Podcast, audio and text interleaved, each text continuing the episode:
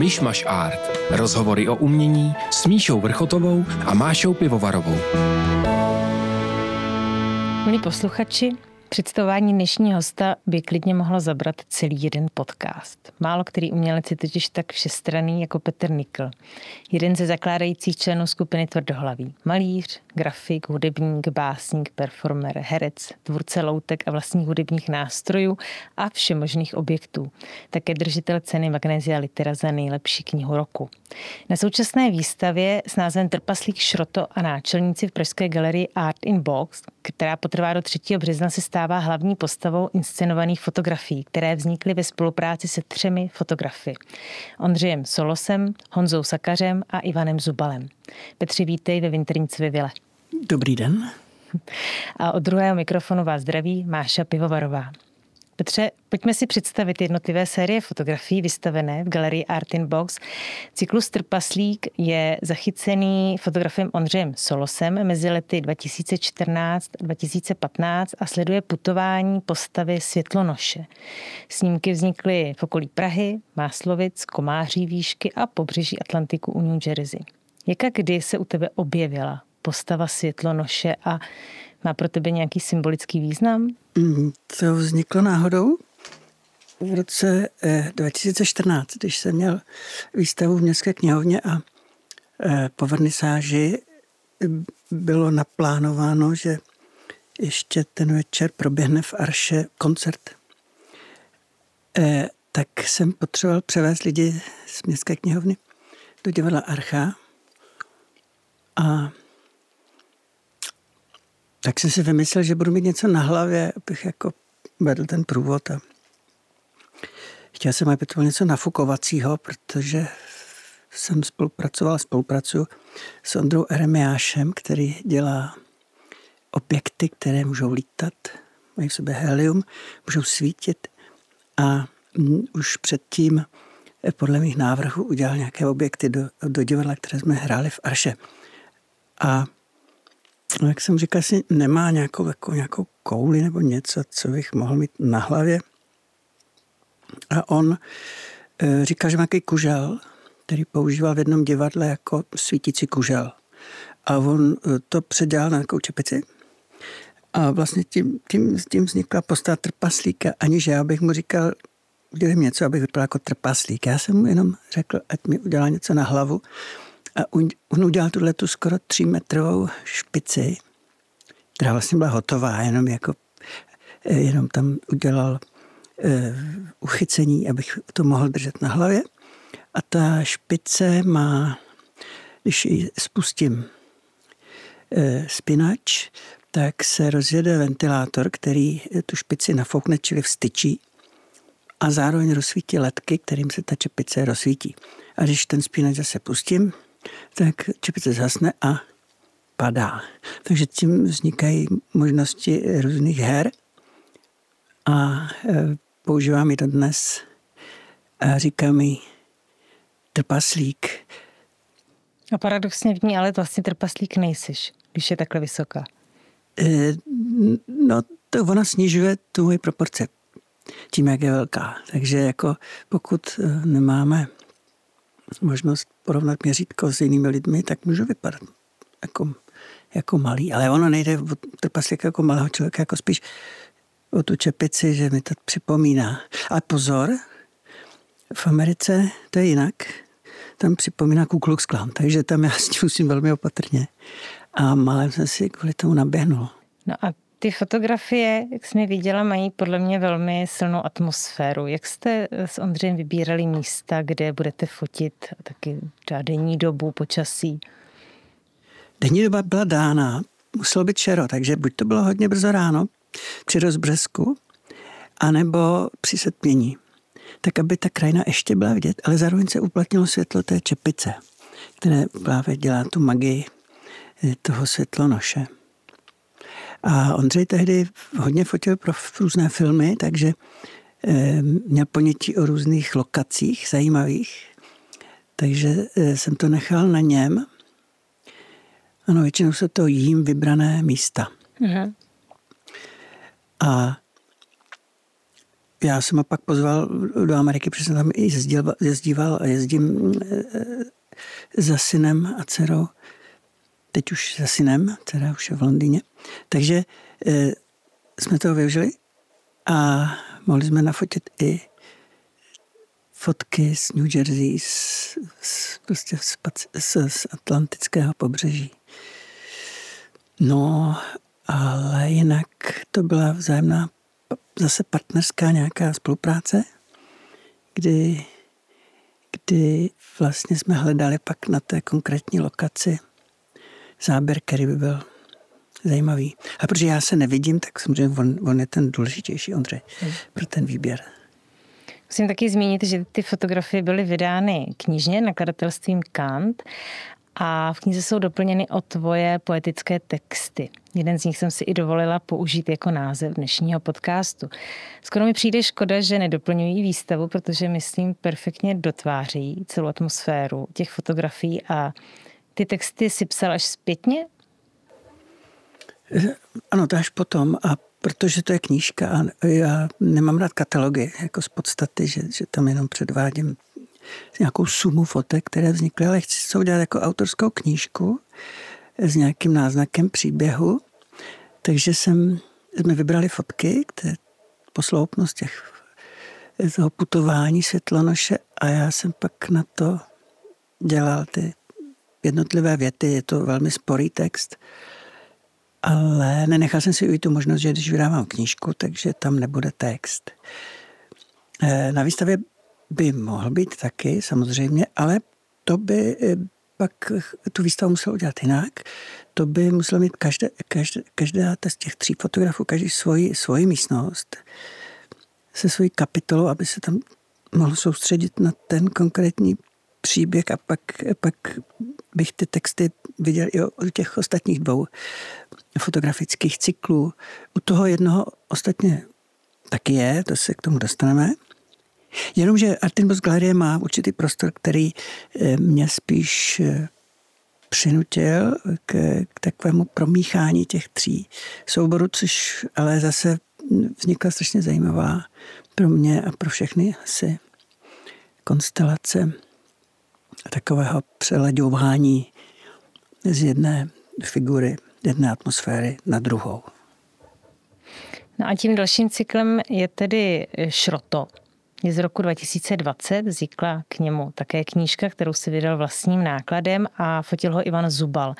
Vznikal na Šrotovišti. Na jakém? Šrotoviště Milín. Myslím, že se jmenuje Milín, to městečko. Je to někde u Příbramy a toto je zase série fotek s fotografem Ivanem, kterého jsem poznal před nějakými asi 10 lety, když chodil na mé divadlo. Pak viděl výstavu v Špálovce, kterou jsem měl v roce 16 a zakoupil jsem několik mých tužových prací. A viděl jsem, že sám fotí a sám mě vlastně z jeho popudu začal fotit. I přinesl různé věci, které chtěl, abych měl na sobě. Takže tam je ta spolupráce trošku zase jiná. I vlastně si vymyslel to Šrotoviště on, takže já jsem jenom splnil jeho zadání a posloužil jako model v prostředí, které chtěl on. A dokonce s kostýmem, který on vymyslel a nechal ho ušít. Akorát taková skleněná koule, kterou mám na hlavě, tak tu jsem měl z předešlých her. No a na těch fotografiích ty se objevíš jako taková zhroucená postava, vyhozená na smetiště, ta hlava, jak jsi už zmínil, je uzavřená ve skleněné kouli. Co jste tím chtěli vyjádřit? Nějaký pocit odcizení se společností, úzkost nebo uvěznění ve vlastní hlavě, nebo jde úplně o něco jiného? Nebyl tam takový záměr předem určující. Líbilo se nám vytvořit postavu jakéhosi člověka žijícího prostě v krajině úžasných heromat, že oni jsou ve slunci se třpitící třeba nově laserem vyřezané nějaké ocelové pláty. hromada třeba zase vedle hromada starých radiátorů, což jsou vlastně úžasné skulptury anebo objekty, které jsou strašně fotogenické. A já jsem tam prostě jen se tak placatil s tím, že jsem někdo, kdo tam vlastně to buď to hlídá, nebo tam žije, nebo je to nějaký vetřelec. Nevím, všechno to vzniklo velmi intuitivně z toho, že jsem měl tu skleněnou kouli a v ní můj obličej je deformován, protože ta koule je taky jako, má takový zprochýbaný tvar a už to vzniklo vlastně, už tím vznikla jakási bizarnost. Takže taková bizarnost na bizarnost, no. Ale nechtěli jsme tím říkat žádný konkrétní poselství, no. Tak dobře, tak u toho trpaslíka můžeme, ale to taky až expocenci uvědomil, že můžu na to napojit nějaký příběh někoho, kdo nese světlo, že ozvláštňuje tu krajinu vlastně tím světlem. Tady zase vlastně já jsem ozvláštňoval svou postavou tyhle hromady šrotu, no. Dal jsi jim nějaký nový život tím? To nevím, no. Mě se zambrouzdal i v těch olejově, prostě naftově špinavých loužích, až jsem trošku měl strach z útravy krve místy. Ale svítilo slunce, byl to docela zážitek. No, samozřejmě jsou tam třeba i ty sešrotované autáky a to není nic optimistického, ale možná hodně lidí jako s tím pracuje, že z té nějaké destrukce může zase vzniknout nějaká konstruktivní vize. No a třetí série Náčelníci z let 2021 až 2023 vznikla ve spolupráci s Honzou Sakařem a jedná se o specifickou techniku focení. Můžeš ji popsat? Jednoduše ano, spíš by to byla otázka na Honzu Sakaře. Je to 150 let stará technika procesu, vlhkého procesu koloidového na plech. To znamená, že se plech pokryje koloidovou vrstvičkou, což je stříbro. Ten plech je černý a nechá se osvítit v měchovém fotoaparátu a tím vznikne otisk, vlastně negativní otisk stranově obrácený, který se pak vyvoláním až ustalovači přetočí, potom po té vývojce je to napřed negativní obrazec a po vykoupání v ustalovači se ten negativní obrazec přetočí do pozitivu, což je taková velká magie. A myslím, že to tady nikdo nedělá, je to velmi náročné. On je taky, Honza z velké části chemik, takže si to všechno míchá sám, i ty vývojky. A já mám vždycky zážitek takového ateliéru, jako takový jako magické skřínce. Protože jsem přítomen vždycky toho vyvolání té fotky, kterou jsem si odseděl, třeba 3/4 hodiny mě svítí napřed, že jo. Musí to přesvítit, přeexponovat, protože ta světlost toho stříbra je menší než klasická fotografie na bílý papír. A pak prostě pokryje tu destičku tou vrstvou a má 10 minut na to, dokud je ta vrstva živá a může se exponovat, aby to vyfotil. Takže je to taková taky magie toho času. Nesmírně dlouhý a náročný proces vzniku. Ano, je to vždycky jeden ten originál na tom plechu, ale on si ho před zalakováním ještě může naskenovat a pak může udělat i printy, tisky, má inkoustovou tiskárnu a právě na výstavě jsou vidět jak ty printy na papíře, tak ty plechy. No a v tomto cyklu fotografií máš na sobě různé masky, kostýmy, šklebíš se. Baví tě pohrávat si se svojí identitou? No, tak to vlastně už dělám strašně dlouho. Začali jsme s Martělem Polákem dát takový zvláštní bytosti fotit v krajině a v interiérech už v 90. letech. A když jsem třeba v New Yorku, tak něco podobného dělám zase s Petrem, což je kamarád, který žije v New Yorku. Takže je to zajímavé pro mě, jak každý ten fotograf, nebo spolupráce s každým dalším fotografem přinese poněkud jiné plody, tím, jak to spoluautorství se sloučí vlastně v pohled toho fotografa s tím pohledem mým. A u těch serií, o kterých jsme mluvili, tak tam jsem vybral od těch fotografů, od Ondřeje Solose a Ivana Zubala, jenom vždycky tu jednu sérii. Máme samozřejmě ještě jiné fotky, jiných figur, ale tam jsem vybral jenom tu jednu figuru, která prostě je v různých verzích a fázích focená. Takže je to takový seriál o jedné figuře. Ale ty fotky od Honzy Sakaře jsou takovým myšmašem náčelníků. Říkáme to náčelnici. Já se snažím o výraz, který mě samotného pak zaskočí, když vidím, jak vypadám. A jde mi o to, abych se sám jaksi nepoznával. Čili je to takový test na to, co s tím svým ksichtem můžu vlastně dělat. A trošku to vychází jako z těch mých divadelních aktivit. Taková divadelní fotka, možná by se dalo říct. Ale má zároveň zvláštní nuance. Já se můžu podívat na sebe vlastně v mnohých jako variacích a žádná se neopakuje, tak to je pro mě zajímavý zážitek. Podívat se na sebe jako na někoho jiného. Jako na někoho jiného. A zase to vzniká ze spolupráce toho, že já donesu prostě tašku věcí, masek, cetek, obleků. Některé přinese i Honza. A teď zkoušíme, co by jsme s tím mohli udělat.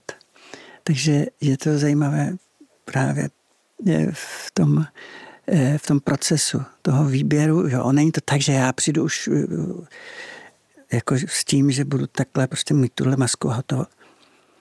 Protože já se taky nevidím, tak je to na Honzovi, co ještě on vymyslí. Že jo? Tak například, když jsem nějakou gumovou masku, která vypadala banálně, takhle když se otočila na ruby, tak s ní vznikla zvláštní jako démon. Je to jaký vyvolávání trošku démonů, ale já doufám, že pozitivní démonů. No.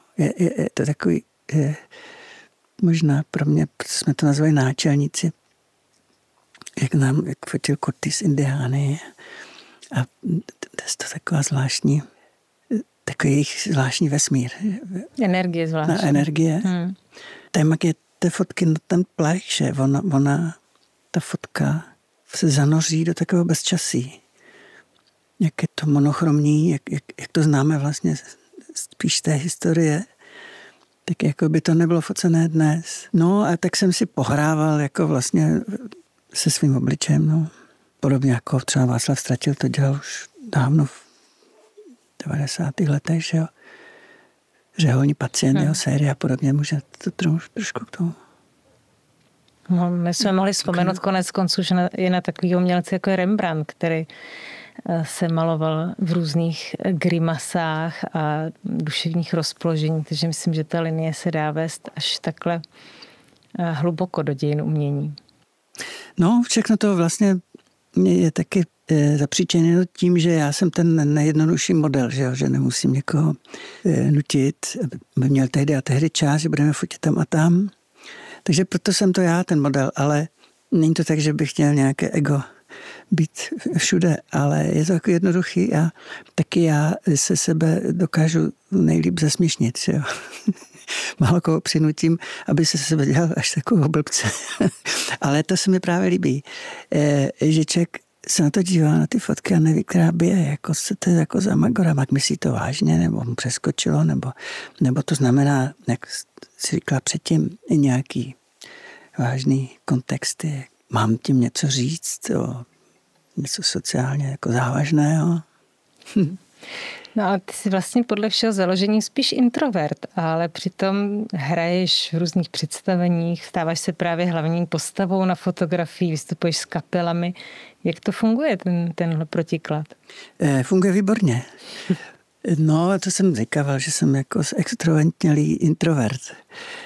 Ve chvíli, když hraju, když je publikum, když je akce, když se vstoupí na scénu, na pódium, to může být vernisáž výstavy, ale v tu chvíli je soustředěná pozornost a tu mám rád, ne protože prostě je soustředěná na mě, ale na tu situaci, které jsem jako součástí, ke které můžu nějakým způsobem přispět. A ta zkušenost divadla, že jakmile vstoupím na to pódium a stanu se tou součástí nějakým takovým nikým vlastně, jo, nebo vším, tak jsem někdo jiný. A tím pádem nemusím být ten introvert. A pak třeba skončí divadlo a lidi mě vidí všetně, jak tam tak si jim říká, to byl ty to se tam vůbec nepoznal. Já říkám, no tak to je dobře. Proto to dělám. Že zase ta hra s tou identitou. No ale není to takový jako, že identita muž žena, že spíš jako vůbec... Já se musím stát nejasnou bytostí, aby mohl přispět. To znamená zapomenout vlastně na sebe. No, jako vystoupit ze sebe v tu chvíli. Z té své introvertnosti nebo z toho, jak já bych se rád jako vnímal. Tak musím vystoupit, abych viděl, abych prostě zažil, co vlastně je, když se člověk nehlídá si ten obraz, který o něm třeba je už, nebo který má i on o sobě vybudovaný, tak mně se líbí to jako nabourávat. A právě proto, abych se ještě víc utvrdil, co teda vlastně jsem, tak musím od sebe odstupovat. Jo? To je jako když jsme na cestách a uvědomím se, že máme rádi to místo, kde žijeme. Nejvíc tehdy, když jsme od něj vzdálení. V rozhovoru, který jsme společně vedli pro výstavu Strach, smích a smrt v Čáslavi, si zmínil, že se snažíš vyhnout při tvorbě jakémukoliv kalkulu, protože ten všechno zabíjí svobodu výpovědi. Daří se ti to? No mně se líbí ta nejasnost, ta svoboda v tom, že opravdu nevím úplně přesně. Kdybych to věděl, tak mě to vlastně nebude bavit. Samozřejmě, že člověk má nějakou představu na ten úvod toho procesu, ale pak se rád nechám unášet, kam mě to vlastně vede, abych nebyl vlastně despotický vůči tomu procesu. Protože z toho dobrodružství vzniká něco, co je z velké míry samovolné. A to se mi zpětně moc líbí, jakože vlastně, že se mi tam může odstnout nějaký univerzálnější jako pohled, než jenom ten můj. Ale zase objeví se to pro mě tehdy, když to dělám ze sebe, že z toho subjektu, z těch svých zkušeností nepoužívám jiných zkušeností. A pak jsem si uvěřil, že to může se chovat zobecněle, když je to ta má zkušenost. Ale co je zajímavé u té společné práce, ať už je to kolektivní v divadle nebo na koncertě, je to vlastně spolupráce nebo s fotografama, které jsme zmínili, je právě to, že se sloučí, že se sečte autorství, že vlastně já se poněkud ještě víc upozadím, abych dal prostor tomu druhému, a pak jsem ještě zase víc překvapený, co z toho součtu vzniká. Takže ten součet dopředu není nikdy jasný, naštěstí. Jinak by to vlastně byla nuda. Dostal by se člověk do toho schématu předpokládaného, ty konstrukce, že prostě vytváří už ty věci takhle z určité jistoty, kterou si ověřil, a ta jistota je nebezpečná věc. Takže já se musím znejišťovat neustále. Několikrát tady zaznělo, že se vyjadřuješ nespočtem médií. Je ale nějaké, které je tvému srdci nejblíž, nebo jinak, který máš pocit, že se dokážeš nejlíp vyjádřit? Nedělám žádný jako žebříček těch pro mě vaše na stejné úrovni. Nejoblíbenějších forem nebo vyjadřovacích prostředků. Každý má svoje. A mně se líbí, že to můžu postupně si zkoušet, přelaďovat z jednoho prostředku do druhého. Každý má své zákonitosti. Nedá se z jednoho do druhého polopatě přenést určitá forma nebo i obsah. Ten prostředek si říká taky mnohdy o ten obsah. A pokud člověk všechno to, co dělá z jednoho stejného popudu, že má prostě, že se v něm nakumuloval nějaký pocit nebo emoce nebo nějaká tucha, kterou prostě chce sdělit. Takže nejdřív teda je ten pocit, potom přichází vymýšlení toho, čím to vyjádříš. Ano, no. Nebo rovnou už s tím pocitem jako nastupuje i to, jakou technikou nebo jakým médiem to sdělíš. To je zase různé, protože pak je řada prací, které dělám z toho vědomí, abych nezděloval nic, abych to nechal samovolně růst. Pak se musím úplně odevzdat tomu procesu.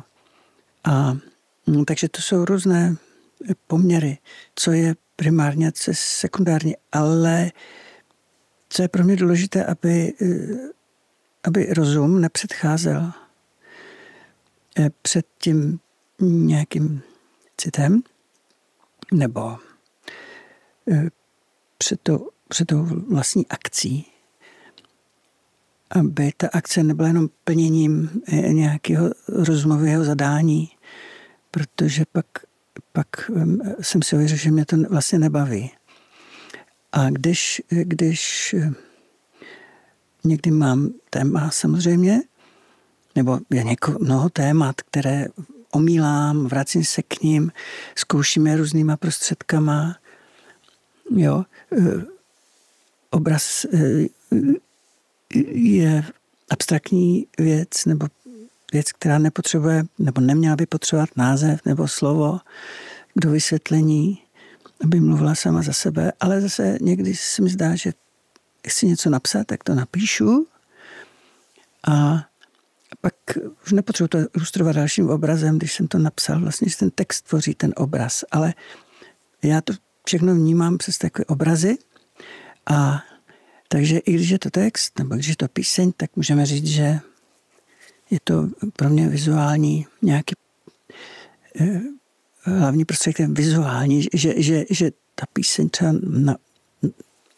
navozuje nějaký obraz. Není epická, neříkám nějaký příběhy, dramata, ani v tom divadle, že jo, to divadlo je taky vizuálně, zvukově hudební a víc abstraktní a vytváří vlastně scénické obrazy.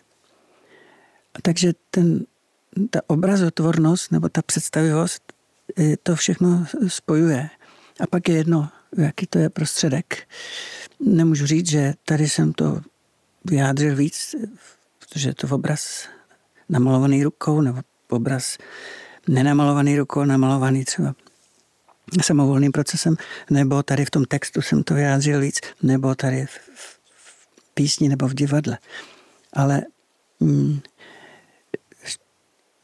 vždycky je plně důležité, abych to konkrétně, co momentálně dělám, tak abych dělal s tím zanícením. Jo, protože kdybych ho neměl, tak to nedělám, tak dělám něco jiného. Ale nesmí to být tak, že radši bych dělal tamto, ale teďka musím dělat tohle, protože to bylo prostě, nějak jsem si to zadal. Ale je to takový frustrační pak, jo, ne, to musí tam to jít stranou a teď, když dám tohle, tak dám tohle jako to nejdůležitější. A ty obrazy k tobě přichází tak nějak samovolně, nebo... Protože já mám opravdu takový pocit, že to z tebe tak nějak tryská. Ale nevím, jestli zatím stojí nějaké úsilí, anebo skutečně ty obrazy k tobě přicházejí. No, to se nedá vymyslet, jako že si sednu takhle a zapřemýšlím, co bych tak mohl dělat. No, to vychází z normálního žití, prostě něco mě brnkne přes nos, nebo vidím nějakou situaci, nebo nějaký úkaz a tak si vzpomínám, že si na to nějak moc myslím, že už bych to mohl teda zpracovat, když asi mě na tom něco pořád jako nehraje, nebo zlobí v to prostě můj mozek. Tak něco takového zlobivého a všimná mě to, tak to zkouším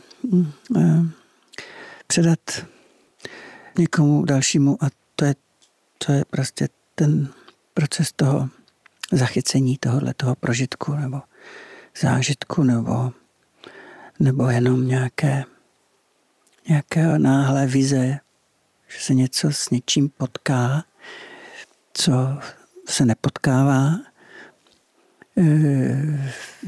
Vznikne nějaké napětí pro mě, tak to mě popouzí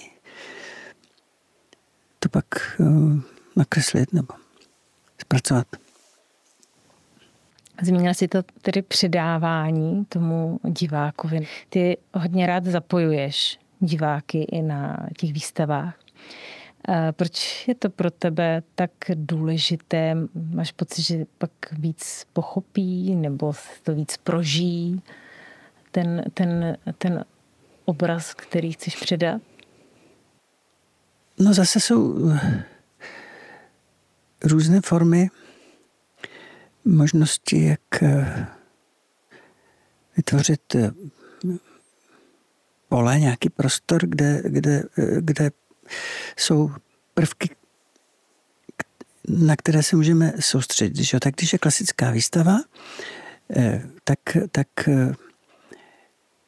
mám rád, když je na ní klid a každý člověk si může meditovat s tou konkrétní věcí, přemýšlet nebo nechat ji prostě na sebe působit. A tam není třeba tomu napomáhat nebo nějak ty lidi animovat. Já třeba nedělám komentované prohlídky, ale rovnou hraju.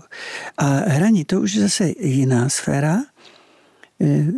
Tam se jedná o akci, kdy já se stávám tím nějakým činitelem jako na místě a buď to rozehrávám nějaké objekty, nebo hraju s jinýma lidma, nebo někdo hraje se mnou. A pak může nastat i jako taková vícehra, že pokud někdo se chce do toho zapojit, tak může. Já ho nerad nutím, ale pokud jsem sám chce přijít a třeba ho to nějak inspiruje, což je někdy případ dětí, nebo i zvířat, že přiběhnou a hrají, tak jsem jenom rád, že ta nakažlivost se takhle jako projevila. A pak jsou zase další jiné projekty, to jsou ty interaktivní, na které se asi ptáš, kdy to byl takový pokus vytvořit úplně takový herní pole, jakési hřiště, imaginativní, kde jsou práce různých tvůrců, většinou objekty, se kterými se dá hrát, ať už se zvukem, nebo se světlem, s vizuálností, nebo s pohybem, něco kinetického. A tam nás zajímalo, u toho ta plná interakce, že vlastně vznikne takové prostředí, kde sami návštěvníci rozehrávají ty objekty. Bylo to samozřejmě za cenu to, že se můžou poničit. A bylo to velmi náročné to udržovat a vůbec to produkovat, takovéhle akce. Ale vlastně dodnes to ještě v menší míře probíhá, někde to dělám a že se nainstalují objekty z projektu, který se jmenuje Orbis Pick to Play, a vznikne takové menší hřiště, kde můžou návštěvníci sami mezi sebou jako projevit na nějaký tvůrčí potenciál a vzájemně hrát. Ta hravost, myslím, že u tebe hodně, hodně zásadní. A přijde mi, že se často vracíš do světa dětství. Jaký to má u tebe důvody? Je to svět, kdy se cítil bezpečí, nebo je to touha vrátit se do toho období, kdy dítě vnímá vše daleko intenzivněji, každou vůni, každý obraz, hračku, jakoukoliv obyčejnou věc? Je to tahle snaha se vrátit do toho období, kdy skutečně je všechno daleko zbystřenější, ty smysly? No, takhle to je přesně. Zase se vrátím k tomu, co jsem říkal, že člověk nabírá nějaké zkušenosti a uskladňuje se to v jeho mozku a ten pak někdy křičovitě selektuje a radí a má ty předsudečné pochody v sobě. A já si myslím, že v umění jako takovém jde o to tyhle pochody odbourávat, aby vlastně člověk, který stojí před nějakým obrazem nebo dívá se na nějaké divadlo, aby měl pocit, že to vidí, že to prožívá poprvé, jedinečně, že se to nebude opakovat, a aby se obnažil právě od těch schematických myšlenkových předsudků. No. A tak není to samozřejmě tak jednoduché, není to, někdo může říct tak, dobře, to je taková infantilita, že budu používat nějaké hračky nebo věci, které jsou spojeny se spontáností, kterou známe z dětství. A mě vlastně ten pojem nevadí, jenom prostě má zbytečně pejorativní nádech. Jde o to opravdu ponechat si spontánnost a to hodně souvisí s tou osobní svobodou. Protože jak se na člověka nabalují různé poznatky, vyrovnává se třeba i s umělci staršími, že těma hvězdama, a potřebuje prostě se někam zařadit, tak to už je vlastně špatné myšlení, že jo? Že takové to soutěživé. Jo? Já to potřebuji vymazat a soustředit se znovu na věci kolem sebe, na celý svět, na sebe a na ostatní, na život, jako kdybych začínal z nuly. Ale s tím, že ty zkušenosti mám, to je v pořádku, to by člověk samozřejmě měl mít, ale musí se umět jich jako zároveň od nich osvobodit. A to je ta vnitřní svoboda, kterou vlastně se snažím držet. Nevím, jak se mi to daří, to nevím, taky určitě ulpívám v mnoha schématech a dalo by se ještě víc obrnit před tím, tak to zkouším, no. Tak konec konců Picasso tvrdil, že se celý život snaží naučit malovat jako malé dítě. Takže to určitě není nic jednoduchého.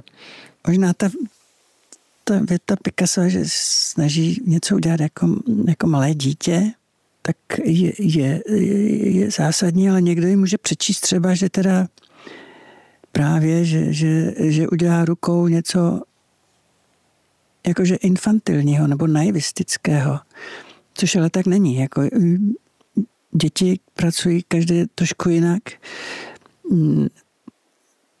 Ty původní kresby nejstarší, ty děti jsou vlastně neuvěřitelné abstrakce, že? Čili to není nic naivistického. Spíš spontánního? Spontánního, ano. To znamená, že mozek ještě tu ruku tak úplně neřídí.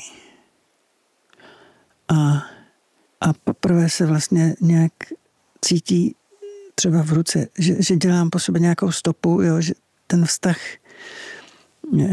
já, svět a ta stopa je takhle intenzivně cítěná v tom dětství samozřejmě. Můžeme mít i jiný příklad třeba umělců Art Brut, kteří nemají žádné školení, nedělali ty věci proto, aby je vystavovali nebo prodávali, dělají je z jiných pohnutek, prostě že musí se vyjádřit až obsesivně vlastně plodí vlastně úžasné práce, které mám rád. No. Není tam ten kalkul, o kterém jsme mluvili. To je podobný, no. Tak každopádně myslím, že se ti to daří moc dobře a je to znát i ze všech těch úžasných knih, které vytváříš pro děti a které mají takový ohlas. Mým dnešním hostem v podcastu Myšmaš Art byl mimořádně všestranný umělec Petr Nikl, který našlapuje zlehka, aby nezabil slimáky. Díky, Petře, že jsi přijel do studia Winternicovy vily. Já děkuju. Ale třeba mravence jsem zabil kladívkem, když jsem byl malý a uvolženě jsem se kochal. Což je taky jako zajímavé, jak ta brutalita toho dítěte někdy. A taky teď nevím, jako byl jsem to já, nebo kdo to byl, jako proč jsem kladívkem zabil mravence, že? A jen to nejlepší vám ze stejného místa přeje Máša Pivovarová.